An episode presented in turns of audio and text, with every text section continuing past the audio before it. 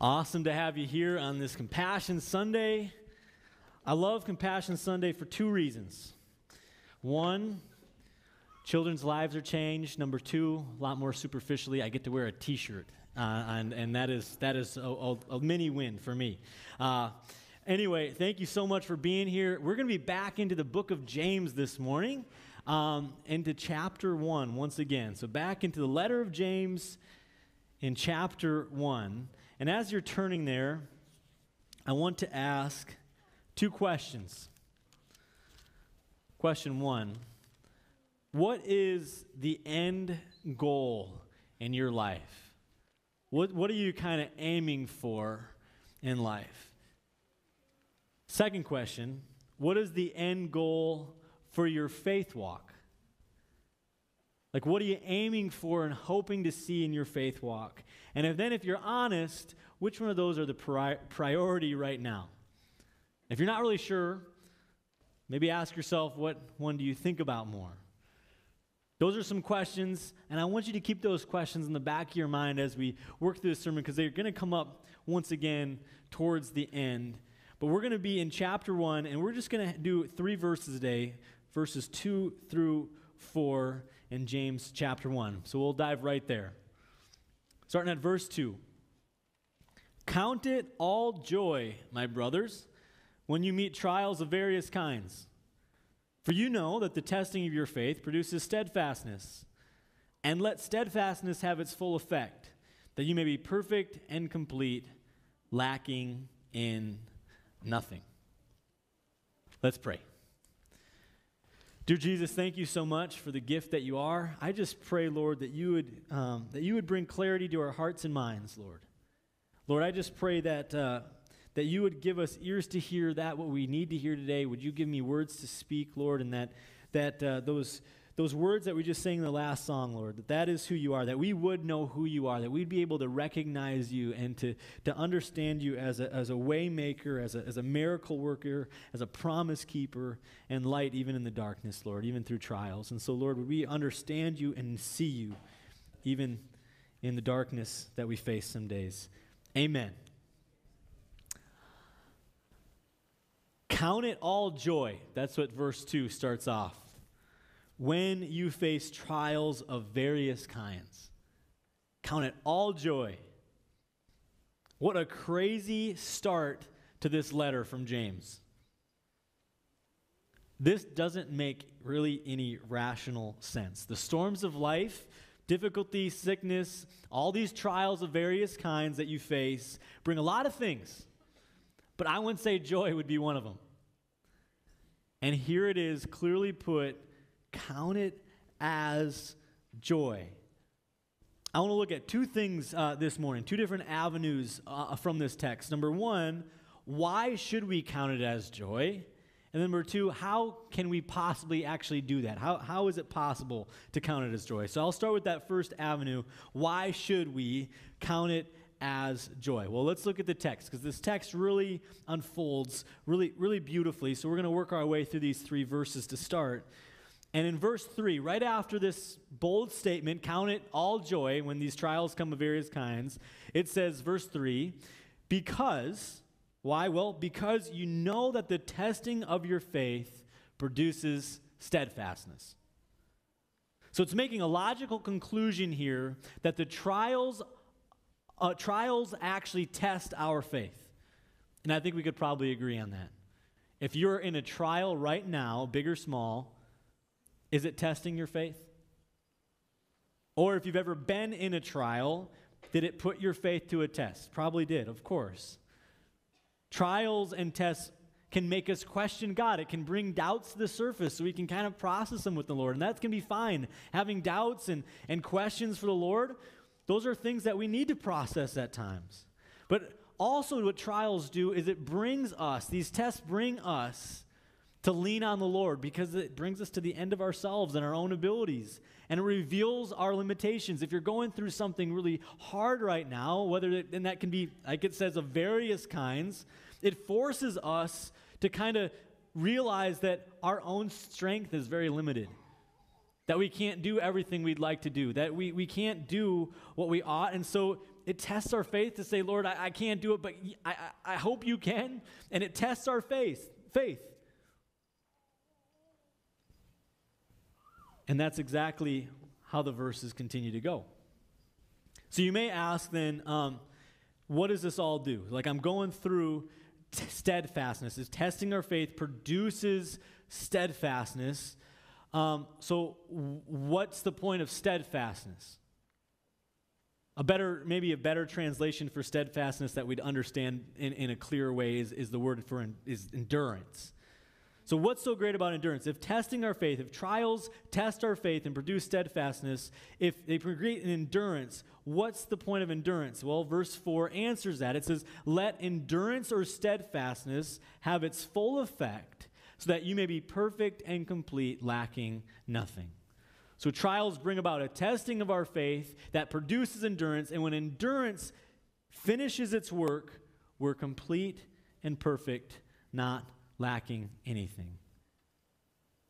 And if you're like me as you work through these verses, it's kind of like, well, what, is, what does that last part mean? If this is kind of the goal of it all, the summation, to be perfect and complete, I mean, that doesn't seem possible. On this side of heaven, how can I ever be complete and mature and not lack anything? But this is exactly what Scripture is saying is true. This is what comes about. So, how does this work? Well, this is how my mind works on these verses this morning. So bear with me as I get a little nerdy this morning with some graphs, okay? Living Word. Because I want to explain how I believe how this functions, and, and maybe it's helpful in you as you think about how our faith walks progress. But I know this if you're going to ever go as far as using graphs in any type of talk, there's a couple things that are needed. You need to wear glasses so people trust that you're smart, okay? And you also need some sort of long stick to be really overly aggressive and obnoxious with it as you're pointing at the graph, trying to get your point across, okay? And uh, lucky enough for you, I actually have both with me here today. So here we go. get ready. We got to figure this out. All right. So first, what I want to do with this uh, with this whiteboard up here is graph how we think worldly maturity works. Because this first four verses is really processing how we mature in our faith and how trials do that. So, first, how does worldly maturity work? What's the goal of it? Worldly maturity, I'm going to do this is my graph, right? This, this is like our age as we as we age. And this graph is talking about how independent we are, all right? So as you start as a young baby, you are completely dependent on your parents, on your mom in particular, right?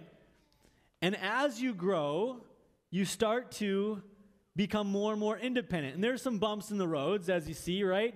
But the goal is here is that as you get further along in life, you become more independent. You're not dependent on everyone else right? You can do more and more things as your own as you become more capable. And then this graph, as it goes up, right, you kind of you reach a peak that you level off, and then towards the end of life, at times it goes back down, right? As we become more dependent on people once again, as as we're unable to do everything that we perhaps used to do. All right. So this is what it looks like in my mind how we mature in a worldly sense, gaining more and more of our independence. And you could make an argument that our faith maturity works like this too, but I would argue that it's actually quite opposite. In, in fact, the exact opposite. See, I think it's easy to look at like our faith walk and as we grow in the Lord that we're becoming more and more holy and we're, we're like climbing the ladder and we're getting, but the way that the kingdom of God always works is that Jesus is coming down to us. Every other religion on the planet, we have to climb up. We try to earn favor with, with the God, right? We try to polish ourselves up and do a little better, do the right good works, do all this stuff. And as you do that, maybe one day you'll, you'll be good enough. But Jesus kind of throws that whole system on its head because Jesus is like, you can never be good enough. Your works are never going to be, all right, so I'm going to throw down the ladder and I'm going to actually come down to you. You don't have to climb to me. I'm going to come down to you. And what Jesus shows us is a very different idea of biblical maturity. So, in s- biblical maturity would go like this We start out very independent, but as we mature in Jesus Christ and as the Holy Spirit does its work, we actually go down. See, we start out independently, like, I, I, can do whatever I want. This is especially a Midwest thing, right? I don't want to depend on anybody else. I can handle it myself. I'm going to do my own thing, and I want to show everybody that, that, you know, I don't depend on anybody else, right? As we see in Scripture, is we are constantly being called to depend more and more on the Lord. This is what faith is. And so we start independent, and God slowly, through the power of the Holy Spirit, kind of starts wrecking our ego. The Holy Spirit kills our ego. It hunts down our ego, and it says, You can't do it. I don't care how, how great you think you are. There's trials in life and there's hardship in life that you're never going to be able to handle. And so we're pushed to our limits. And as we mature in faith, we just become more and more dependable, or dependent, I should say, on God. This is what it means to be a child of God. Our ego does not go down without a fight, I'll tell you that. Our flesh always wants to be in control, always wants to rule the roost. We love to be our own gods, don't we? Anybody not like, like, like being out of control? No. We always love being in control. But the Lord's saying it, it doesn't work. You need to die to yourself. This is, I mean, being a child of God is synonymous with being dependent means what we call it on our tax forms, right? How many dependents do you have? You know? Being a child is being dependent. 1 John chapter 3 verse 1 says, "See what kind of love the Father has given to us that we should be called children of God, and so we are." Pastor Dave often says that Jesus, although being both God and man, was perhaps more human than any of us because he was more dependent on the Father than anyone ever was or will be. Does that make sense? Jesus was totally dependent on the Father for everything he did in his ministry, relying on the Father, submitting to the Father, being obedient to the Father. And so, with this graph, as I said before, it's so different from how we think about our own personal maturity through life because, because it, it, it, God's kingdom is so different from our own worldly standards and ways we do things. And so we see in Matthew 10 39, Jesus says, Whoever finds their life will lose it.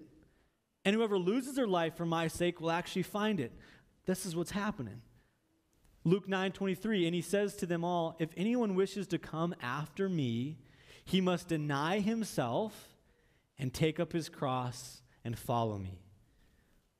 It is in dying to ourselves coming to the end of ourselves, that we can find rest and peace in being who God called us to be. Children that are dependent upon Him in everything.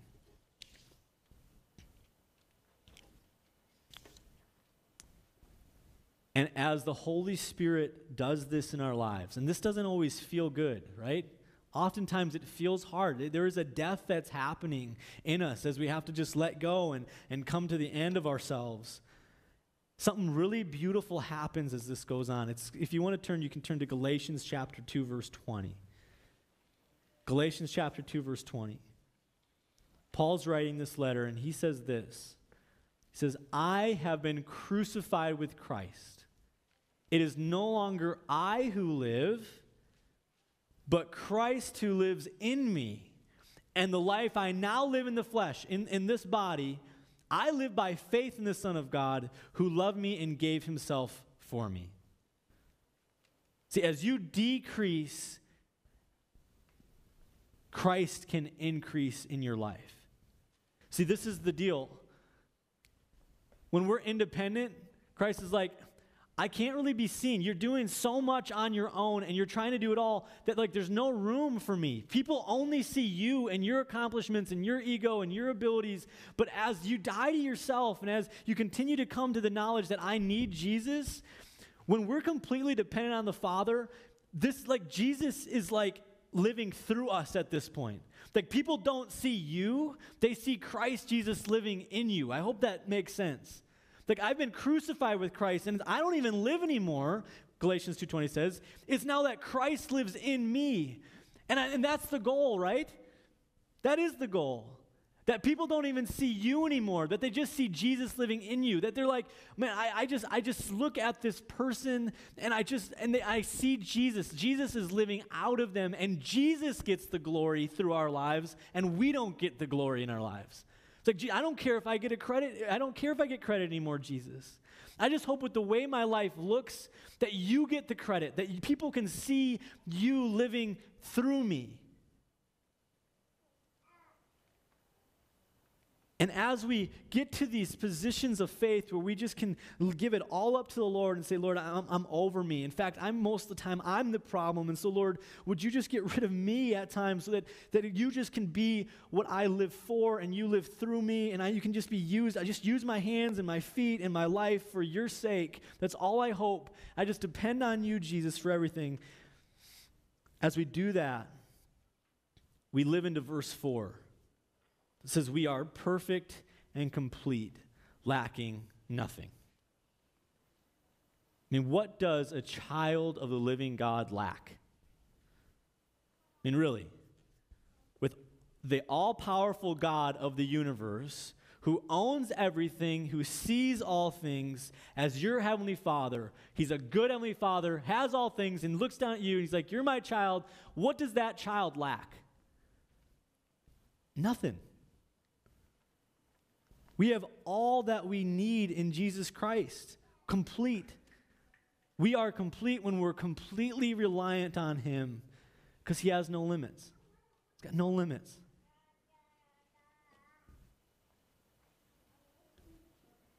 But when we rely on ourselves, we're pretty incomplete.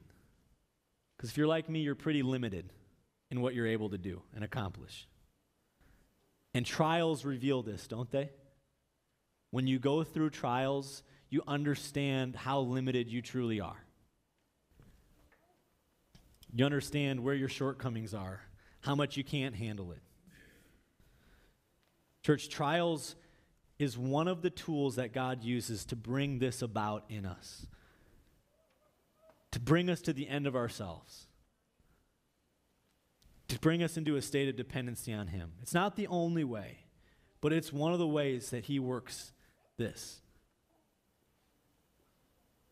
And this is why we can count them as joy. And I'm not telling you that we have to go out looking for trials, but when they do come, and they will, we can count them as joy because God doesn't waste those battles. He'll use them for good. That's what these verses are all about. Romans 8 28, right? For God works all things for the good of those that are called according to his purpose. God uses these things in your life to, to shape you, to use you, and then to send you. We can count this as joy. I remember uh, at the last part of, of 2020, last few months of 2020, I got a letter in the mail from uh, Sylvia Priedel. And if you know Sylvia, uh, she's passed away now, but she was 89 at the time. The pandemic was in full swing. Her husband, Jim, was 91. They had to go live with their kids down in Kansas, I believe. And in her letter, she wrote, she just talked about all the different things she'd seen in her 90 years of life, which was a lot. And at the end of the letter, although she did long for different circumstances, she said simply, This too shall pass. And they were words spoken in faith of someone who had depended on the Lord for a very long time in very many different seasons. And there was almost an indifference to the trial that was at hand at that time, knowing that she had the Lord and the Lord had her. And in a time of uncertainty, she spoke with such certainty because she had the certainty of God on her side and knew that I really lack nothing. I mean, I've got the Lord. And these trials are hard, but I am complete and lack nothing when He is my Heavenly Father.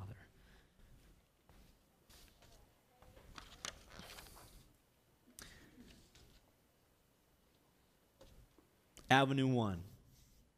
That is why we should count it as joy when we face trials, because God is going to use it. Even the stuff that He wouldn't necessarily desire for you, and He hates the pain that you may be going through, but He says, I can redeem this and use this for your good. But then, avenue number two. How can we possibly live this back out? And this brings me back to those starting questions I asked right away. What is your end goal in life? What is your end goal for your faith walk? And which one of those are a priority? Now, I want to say this I'm not against setting goals and having earthly goals. I love setting goals. I'm terrible at completing them, but I, I love setting them. But if your priority and goal in your life that you're shooting and aiming for has worldly tile, ties, then trials will inevitably always frustrate you. They will be infuriating. Because when you're walking through life and you're like, I'm trying to get right there, I'm trying to get to this, you know, out of debt, or I'm trying to get whatever it might be, even good goals, right? And then when the fall, you know, when you got a leaky roof, or you get in a car accident, or you hit a deer, or whatever it might be, the client's not paying, or you get an injury that keeps you from doing something that you were shooting for, all that just gets so infuriating because you're like, Lord, would you knock it off? I'm trying to get over here, and every time I hit a trial, it's a roadblock, a roadblock, and I can't get there, and it's just driving me crazy, right? But if our goal is not necessarily a worldly tie, but it's just to walk in dependence upon the Lord in every season, allowing Christ to live through us, then trials can actually be used to bring that about. And then this insanely irrational comment, like count it all joy, can actually make sense and be lived out. Because we know that then trials come, we're like, Lord, what I'm really trying to shoot for is to stay dependent on you, and I want to be used so you can do this. I know you can use this. And I'm not, I don't enjoy the trial I'm in, but I don't, I can count it as joy today because I know it's going to get me to where I want to be, and that's into your arms and reminding that I'm just a reminder that I'm a child, your child. These verses are so hard to remember and even harder to live out. I'm not saying that it's easy. But this is why we need to stay connected to the Word of God that produces faith and reminds us of all that's been done to us and for us through Jesus Christ. You know, James starts this letter with quite a bang in verse 2. But in the first verse, in verse 1, we can actually see what James's goal was, what his life was about. As he greets himself with his identity, he says, James, a servant of God. And that Greek word for servant here is doulos. It means bond servant. It means a servant that, that cho- like willingly binds himself to a master because he's good and he knows he'll be taken care of. And James says, I have bound myself I'm a lifelong bondservant to Christ. He is my master. I'm going to be dependent upon him, even in the trials that he himself was currently facing as he wrote this. He considered himself bound to Christ, willing to do whatever came his way and to hopefully give God the glory through it. And so, what is your goal this morning? What are you bound to these days? Now, however you may answer that question, I'm sure of this that he who began a good work in you will bring it to completion at the day of Jesus Christ. Regardless of what your goals are, I want to remind you and encourage you this morning that Christ too has a goal, and it's to rule and reign over your life and to bring about what the promises of Scripture to fruition in your life. He has a goal to be bound to you, to live with you and in you, to be consistently in your life each and every day, where He doesn't leave nor forsake. He binds Himself to you and says, Let's go. Let's go. I want to get rid of you so that people can see me and that we can have quite the adventure together And I hope as we go through this letter from James that our hearts together will see how beautiful it is to be bound to Christ, how beautiful it is to let our egos go and to have Christ live through us with the time that we have left on this earth. Let's pray. Lord, you are such a good God, and we are so grateful for your goodness. Lord, would you help us just be able to embrace the things that need to die in us? Lord, so that you can be seen so clearly through the ways that we live and walk and talk, Lord, that people would look at us and see you, Jesus Christ. And Lord, I just pray that whatever that takes, Lord, whether it be encouragement or trials, whatever that might be, to bring about your good work in us, Lord, that you would let that be. Lord, that we could decrease so that Jesus Christ could increase, Lord, because our lives, you have purchased our lives, they're not our own, and Lord, and so we just submit to you, Jesus, and ask that you would use us. Continue your good work to completion. It's in your name we pray. Amen.